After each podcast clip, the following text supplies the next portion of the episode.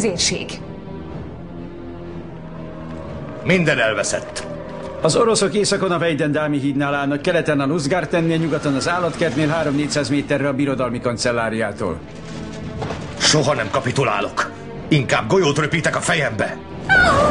A Führer elveszítette a realitás érzékét. Könyörgök, menjen el Berlinből. Nem hagyhatjuk magára csak úgy. Ami a Führerre vár, ahhoz nem kell senki.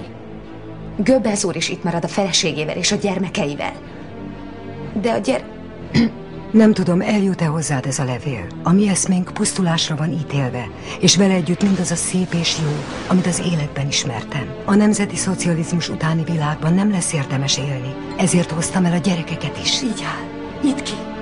El kell mennünk Berlinből, Éva. Próbáld meggyőzni.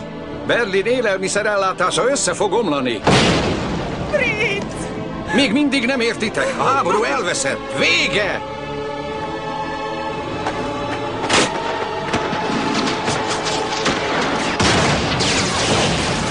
Miért akar tovább élni? És maga? Miért akar mindenáron meghalni? Radiktálom a végakaratomat. A Führer végakaratát gépelem. Most mi lesz velünk? Nem bírom tovább. Bármelyik nap, bármelyik percben üthet az utolsó óránk. Már a Führer sem hisz a szerencsés végkifejletben. Növéred, próbáljon meg kiütni, ígérje meg. A nép maga választotta ezt a sorsot. Hát most átvágják a torkokat. Belefulladnak a saját vérükbe!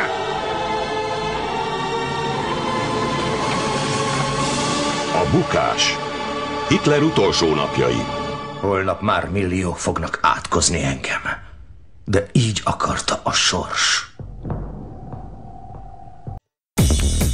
A következő blogban a Bukás című filmről fogunk beszélni. A Bukás című film, amely Hitler utolsó napjait dolgozza fel, egy egészen kivételesen kiváló film. Soha még senkit nem láttam olyan meggyőzően Hitlert játszani, pedig jó páran eljátszották már Biztos Hitler. nem látta Charlie Chaplinnek a Diktátor című az, filmjét. az sehol nincs. A Bruno Ganzhoz, ehhez a Bruno Ganzhoz képest egy egészen kiváló színész, de most itt Hitler szerepében még önmagát is sokszorosan múlja felül. Tehát ilyen kiváló Hitlert én még nem láttam. Egy nagyon-nagyon sokat vitatott filmről van szó, nagyon sok támadás érte ezt a, egyébként szerintem egészen kiváló filmet. Talán éppen azért, mert túl jó. Mert hogy Hitlert olyan emberinek mutatja. Igen, mert nem, nem volt hajlandó pusztán démonizálni, hanem vannak benne tényleg olyan vonások, amikor... De milyen vonások, hogy leves teszik, és akkor azt mondja, De igen, nem udvarias. soha. Tehát, hogy azt mondja, azt mondja hogy, hogy nagyon finom volt a leves. Frau soha, Junge. soha nem láttad Hitlert ilyen szituációkban, és itt látod, hogy egy ember, mert hogy, a, mert hogy nekünk olyan a kultúránk, olyan ez a civilizáció, hogy őt démonizálni kell, tehát a végletekig, mint ahogy a, a pozitív példát azt, azt fel kell emelni a hegycsúcs legtetejére, világító toronyba, hogy mindenki lássa, a negatívat azt meg össze kell dobálni sárral. Természetes, hogy Hitler a, a legrosszabb, legsötétebb figurája az egész emberiség eddigi történelmének. Remélem nem is lesz nála sötétebb figura, de ebben a filmben azért nem csak ezt az oldalt mutatja be.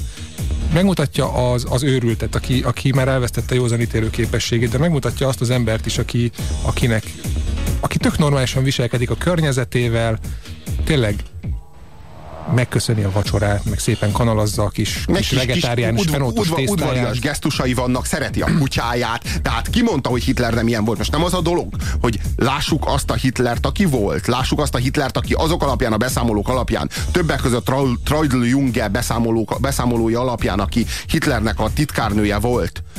Ez alapján ezt a Hitlert rekonstruáljuk és szembesüljünk. Nem ez a cél, hanem az, hogy demonizáljunk mindenáron magunknak egy ilyen sötét felhőt a fejünk fölé, aki úristen, hát ez szörnyű, ez rettenetes. Most ez, hát ez a számodra cél. ez a cél, mert gondolkozz, de, de a rendszer szempontjából az a jó, hogyha nem kérdőjeleződik meg a legcsekélyebb mértékben sem az ő figurája, hanem ő maga a sötétség. A fi- film egyébként Traudl Junge élménybeszámolója alapján, sőt Traudl Junge könyve alapján készült.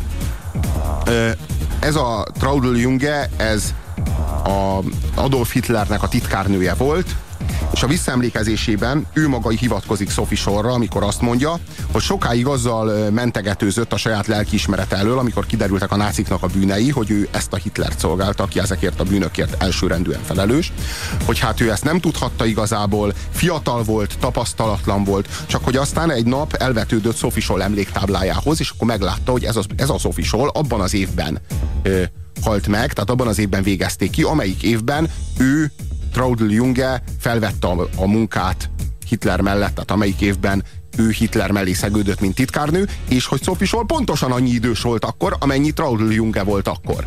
És Traudl Junge akkor jött rá arra, hogy a kor, az, hogy ő fiatal, az nem mentség semmire, mert hogyha ez a Sophie Scholl ugyanúgy egy német lány Münchenből, mint Traudl Junge, képes volt arra, hogy szembeszálljon ezzel az embertelen rendszerrel, hogy szembesüljön ennek a rendszernek a bűneivel, akkor Traudl Junge számára sincsen mentség.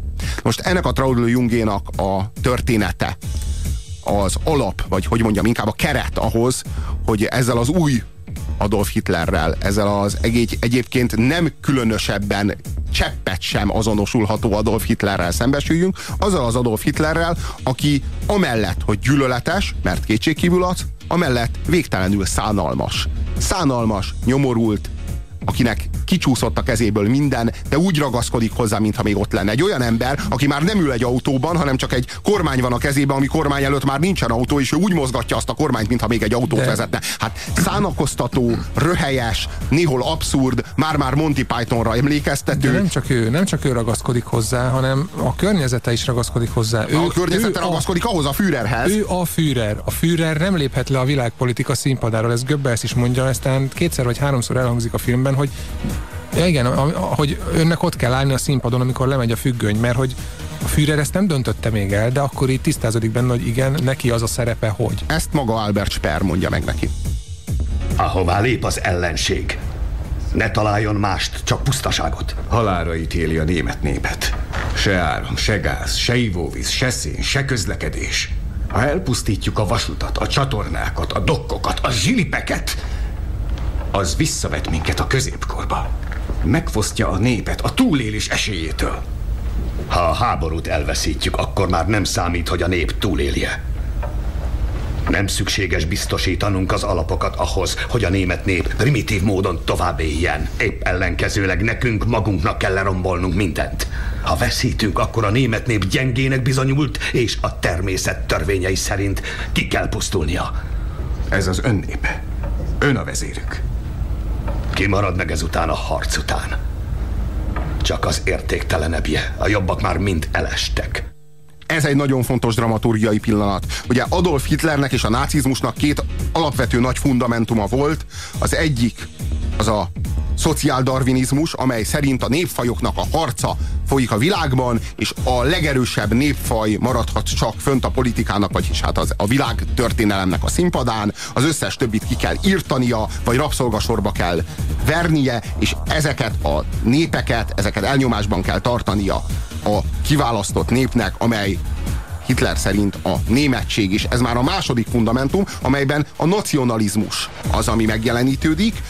Arról van szó, hogy Hitler a németséget tartja ennek a népnek, tehát hogy ő, ő nacionalista, és minden áron a németséget akarja ebbe a pozícióba hozni.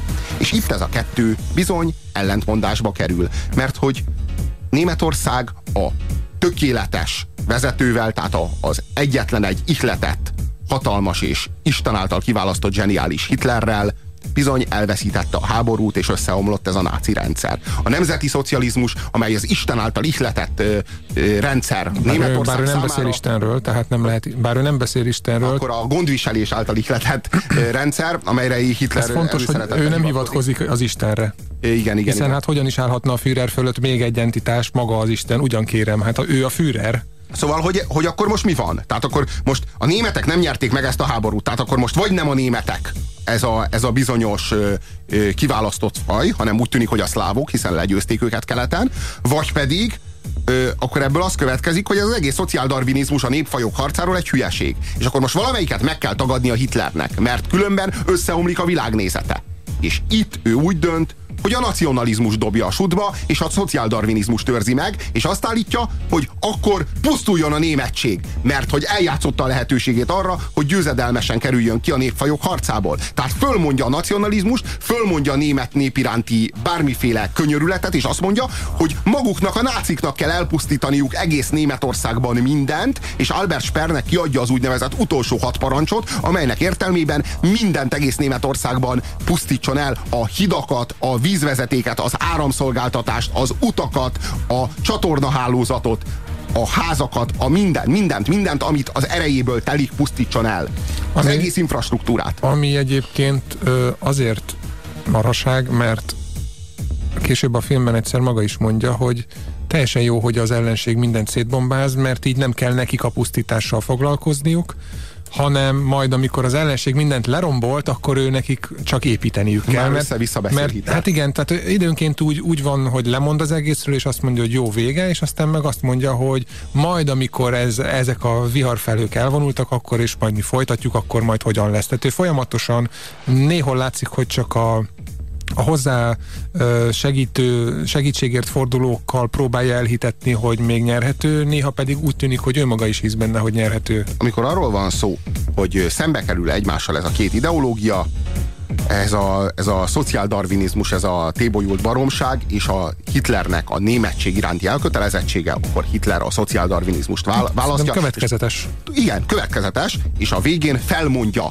a németséggel való bármiféle kapcsolatát. Hát a németség elhagyta őt, elárulta. Hát nyilván, hiszen elveszítette azt a háborút, amelynek, amely, amelyet amely, meg kellett volna, hogy amelyet csak megnyernie lett volna szabad, hiszen ha ő a kiválasztott nép, akkor ezt meg kell, hogy nyerje. Ha nem, lényeg, akkor viszont bukjon el. Az a lényeg, hogyha Hitler, Hitler azzal a kérdéssel szembesül, hogy mit kérdőjelezzen meg a saját elméletét, vagy pedig a saját népét, akkor nem kérdés, hogy a saját népét kérdőjelezi meg, vagy esetleg megkérdőjelezhetné a saját vezetői képességeit. Na, hát erről persze nyilvánvalóan szó sem lehet. Ismétlem, a 9. hadsereget vissza kell vonnunk, különben bekerítik és felmorzsolják. A frontra azonnal a... Nem fogjuk visszavonni. Mondják meg Busszénak, hogy harcoljon ott, ahol most áll. Én Führer. Akkor a hadseregnek vége. A szovjet alakulatokat, amik északról és keletről a külső védelmi gyűrűig törnek előre. Egyesített erőkkel, egyetlen kiméletlen csapással visszaverjük. Milyen erőkre gondol? Steiner egysége észak felől támad és egyesül a 9. hadsereggel. A 9. hadsereg nem mozdulhat észak felé. Az ellenség ott tízszeres túlerőben van. Venk! Ő segít a 12. hadsereggel. A 12. hadsereg éppen nyugat felé vonul. Akkor azonnal forduljon vissza! A nyugati front védtelen. Talán nem érti, mit parancsoltam, Jódra! Intézkedjen! Azt hiszem elég világosan fejeztem ki magam! A nyugati hatalmak előbb-utóbb rájönnek, hogy csak mi bírunk a bolsevikokkal. Nélkülünk nem boldogulnak az ázsiai hordával. Csak néhány napig tartsuk Berlint. Utána kezdhetünk egyezkedni. Ah, Monke, hát megjött. Mein Führer. Mától kezdve életbe lép a Clausewitz. A front elérte Berlint. A kormányzati negyed védelméért. Mostantól maga a felelős. Ha Berlinben harcra kerül a sor, kitartunk az utolsó emberünkig. De három millió civil is van még itt. Őket evakuálni kell. Én megértem az aggájait. De most kíméletlennek kell lennünk. Most nem lehetünk tekintettel holmi civilekre. A legmélyebb tisztelettel kérdezem, mi lesz a nőkkel és a gyerekekkel, a több ezer sebesültel és az öregekkel? Egy ilyen háborúban nincsenek civilek. Hát ezek súlyos mondatok egyébként, amik elhagyják a Führer száját. Hitler felmondta a németséget a végén, konkrétan. Tehát ezt hát és, és totális háborút hirdetett, tehát tényleg elment a végsőkig, és azt mondta, hogy mindenki harcol, és hát ugye erről vannak is dokumentumfelvételek, hogy tényleg gyerekeket küldtek már ki a végén a frontra, és a, ebben a filmben is szerepelnek ezek a, ezek a gyerekek, akiket viszont teljesen meghűített a rendszer, és akiknek fogalmuk nincs arról, hogy abszolút értelmetlen a Berlin város központjában a szovjetekkel harcolni. Az a mértékű vallásos áhítat, amivel az emberek a nemzeti szocializmus iránti elkötelezettségüket megnyil, kinyilvánították és megvallották, és ahogyan a halálba meneteltek, az a tömeges öngyilkosság, ami a filmben látható, az a, a, a legalsó szinteken, tehát akiknek aztán tényleg mit köszönhetnek a rendszernek, egy páncélökröt, amivel kilőhetett két tankot 14 éves korára, és agyonlövi magát, mert, mert, mert megbukott a rendszer. Mert, tehát, nincs, mert, mert elhitték azt, hogy a háború után nincs tovább. Tehát jó, ez ha egy... ezt elveszítik, akkor a végső végromlásba kerülnek, és, és azt nem lesz érdemes élni azt az életet. Jó, ez, ezt... már egy vallá, ez már egy vallásos élmény, tehát hogy ezt igazából a szó hagyományos értelmében nem is lehet, nem is lehet értelmezni. Tehát emberek nem ölik meg magukat akkor se, hogyha meghal az, akár a hát az, a, a gyerekük, akkor se gyilkolják meg magukat az esetek többségében, de ha a Führer meghal, tehát hogy ez valami egészen másfajta a Führer élmény. meghal, a nemzet hal meg, ők így gondolták Ha valószínűleg. pedig a nemzet hal meg, akkor semminek többé semmi értelme nincsen. Tehát Egyébként az előző bejátszóra visszatérve kifejezetten jól adta elő a szinkrohang, de én azért, ha tehetem ezt a filmet, mindig felirattal nézem, eredeti német hanggal, mert szerintem Hitlert németül hallgatni az, az hozzáad még plusz egy pontot. Tehát egyébként maga a színész, hogy hívják, nem tudom, mi nekem meg a zseniális Bruno Ganz. Bruno Ganz ír, elképesztő nagyot alakít, tehát valami olyan zseniális tényleg, hogy ilyen- Hitler alakítást azért tényleg nem lehetett, nem, nem akármikor látsz, és mondom azzal a hanggal, ahogy üvölt németül, hát az, az kegyetlen, tehát az, azt úgy jár. Én felirattal nézném, ha nézném a helyetekben. Milyen jelenetek? Tehát amikor például a, a, a, a előkerül a a, Ciánkapszula? a, a ciánkapszula, konkrétan Gerda, Gerda Krisztiánnak a kezéből, és mondja, hogy ez a Führer személyes ajándéka, tehát hogy ezt a Führertől kaptam, tehát a Führertől kapott ciánkapszulát azt nem lehet nem felhasználni, hiszen a Führer adta ajándékba. Ugye ez is milyen ajándék, tehát hogyha ez, belegondolsz ez, megint, ebbe. ez megint Monty Python, és a film tele van ilyen jelenetekkel, hogy ha nem lenne halálosan komoly a sztori, akkor azt mondom, hogy így lehet rajta röhögni, mert, mert olyanok ezek a, ezek a jelenetek, amikor például összeházasodik, mert ugye a utolsó óráikban összeházasodtak Éva Brownnal. De zseniális, mert miközben az esküvői ceremónia zajlik, aközben kopog a Führernek a, a végrendelete, amit Freudl Junge éppen gépel. Tehát, hogy ugye, annyi idejük nincsen, hogy a gépelést azt Freudl, Freudl Junge fölfüggesse a szertartás idejére, hanem miközben kopog a gépíró. Szóval a a lényeg az, hogy valahonnan előkerítenek egy anyakönyvvezetőt, aki hát leül, és ugye megkérdezi, mert hát a törvények így szólnak, hogy neki mert tudnia kell, hogy mind a ketten ária származásúak kell, és akkor válaszol a konkrétan a Führer, hogy igen az, majd kéri az anyakönyvvezető a papírjait, és mire így Göbbels is szól, hogy de hát a Führerrel beszél, és így jó, Ja, jó, jó, oké. De ez, is, ez is egy érdekes pillanat, de az milyen, amikor például a Führer búcsúzkodik, elbúcsúzik mindenkitől, Frau goebbels amikor, amikor Frau, Frau Goebbelshez fordul, ugye a Goebbels feleségéhez, akkor ö, leveszi a zakójának a hajtókájáról a pártjelvényét, és ö, Frau Goebbelsnek a, a zsakettjéra tűzi, és azt mondja, hogy Frau Goebbels, ön a legderekabb anya a birodalomban. Mire Frau Goebbels úgy válaszol, hogy Mein Führer egész Németország legboldogabb asszonyává tett. Mondja ezt Frau Goebbels, mint egy másfél órával azelőtt, hogy megöli a saját gyerekeit, és mint egy... Szám szerint mind a hatot. Két, igen, mint egy két és fél órával azelőtt, hogy öngyilkos lenne. Ő azt mondja, hogy Mein Führer egész Németország legboldogabb asszonyává tett, és hogyha még, még és még és még több Monty Pythonra vágytok, akkor semmi más nem tehettek, mint hogy a Bukás című filmet megtekintitek. Ez, ez konkrétan 2004-ből 150 percben sűrítve szállítja a ti számotokra mindazt a brutális, letaglózó abszurditást, ami a drámai erőben is, és amellett pedig az elképesztően kemény, kegyetlen lélektani ö, pszichológiai momentumokban is gazdag. Ha egy jelentet én is idézhetek, nekem az egyik kedvencem az, amikor uh, hát mindenki számára nyilvánvalóvá válik a bunkerben, hogy akkor a Führer öngyilkosságot fog elkövetni, és akkor ők sem maradhatnak ott nyilván, és Goebbels bemegy a, a Junge, a titkárnőhöz, és így, így, így tényleg, mint egy kislány, így, így, így, szipogva, hüppögve előadja, hogy, hogy szörnyű, azt tanácsolta, vagy azt parancsolta neki a Führer, hogy hagyja el Berlint, de hogy ő, ő itt akar maradni, de ő még soha nem szekte meg a Führer egyetlen parancsát sem, soha. De most de hogy, de hogy ő akkor is itt marad, és kérné a, a Trajdlu Jungét, hogy gépelje már le a vég akaratát, mire így mondja, hogy persze természetesen csak most épp a Führerét írom. De így, így, hirtelen így megkomolyodik, egy kicsit így össze, összeszedi magát Göbbels, és mondja, hogy jó, jó, akkor később visszajövök. Visszahőköl, de, de, az, az is csodálatos, amikor Goebbels Hitler halála után mint egy két órán keresztül átveheti a birodalmi kancellárnak a szerepét, és előadhatja dettó ugyanazokat a dumákat, amiket Goebbels egyébként egész életében szajkózott a Führernek a szájából, gyakorlatilag gátlástanul kilopva egyenként ezeket a szavakat, ezeket a fordulatokat, a szociáldarvinista demagógiát, a sötét buta primitívséget, amit folyamatosan szajkózott, egész életében egyébként érdemes Göbbelsnek a naplóját elolvasni, tehát az a, az a, az a szemérmetlen vallásos révület, amivel a Führer személyében, személye iránt adózik, az egyszerűen elképesztő. Nem is ez a fontos Göbbelszel kapcsolatban, hanem ahogyan előadja, mint egy másfél órára fel, felléphet a történelem színpadára. Aho, és, ahova egyébként többen fel akarnak lépni, tehát a, a filmben hát, először ugye is Göring, Göring is, is, meg Himmler is szeretné Himmler átvenni is. Ezt a pozíciót, és ők messze vannak, tehát nem éri el őket Hitler, de nagyon kibukik rájuk, és ekkor hangzik el az, amikor már Himmlerről is megtudja, hogy áruló, mert hogy tárgyalást kezdeményezett a szövetségesekkel, akkor elkezd megint így magába kikelve üvöltözni, és aztán így előadja, hogy tulajdonképpen ez az egész csak egy, egy gigantikus megtévesztő hadműveletnek a része. Valójában csak azért engedte egészen Berlinig a szovjeteket, hogy most aztán kiderüljön, hogy kik azok, akik árulók, és majd akkor miután ezekkel leszámolt, akkor aztán visszaverik ezt a hordát. Ön és von Grein most azonnal induljanak útnak. Repüljenek Dönichez. Beszéljenek vele Dönicnek, mindent el kell követnie, hogy Himmler elnyerje méltó büntetését. Mein Führer, Greim és én itt maradunk, hogy önnel menjünk a halálba. Köszönöm a hűségüket, de Himmlernek meg kell halnia.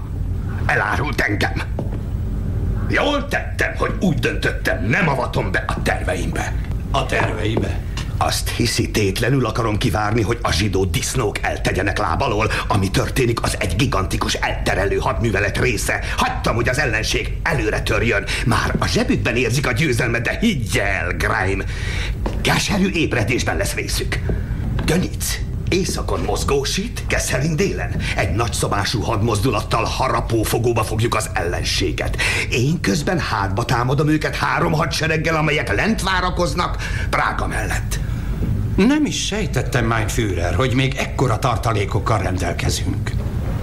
Gondoskodni fogok róla, Grime, hogy magának rövid időn belül több ezer modern vadászgépet bocsássanak a rendelkezésére. Ezzel újra ütőképessé teheti a légierőnket. Leborulok az ön zsenialitása és a haza oltára előtt. hát igen, ez nem semmi vetítés volt, amit előadott, tehát erre azért kevesen képesek. Egy gigantikus, megtévesztő hadműveletnek a része.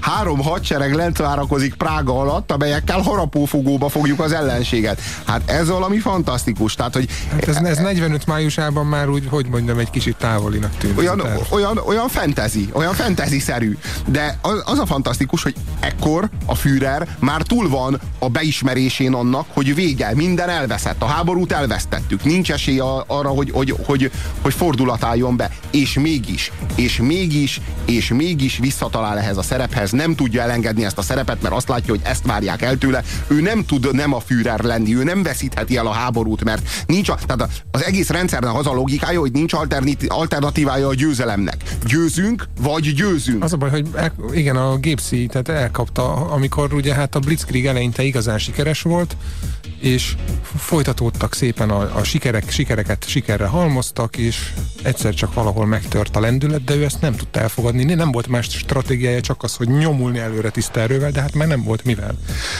Nem volt, nem volt. Az az igazság, hogy megtört ez a dolog, és hogyha, hogyha a szánakozás az egy, az egy, egy törvénytelen érzés Hitlerrel kapcsolatban.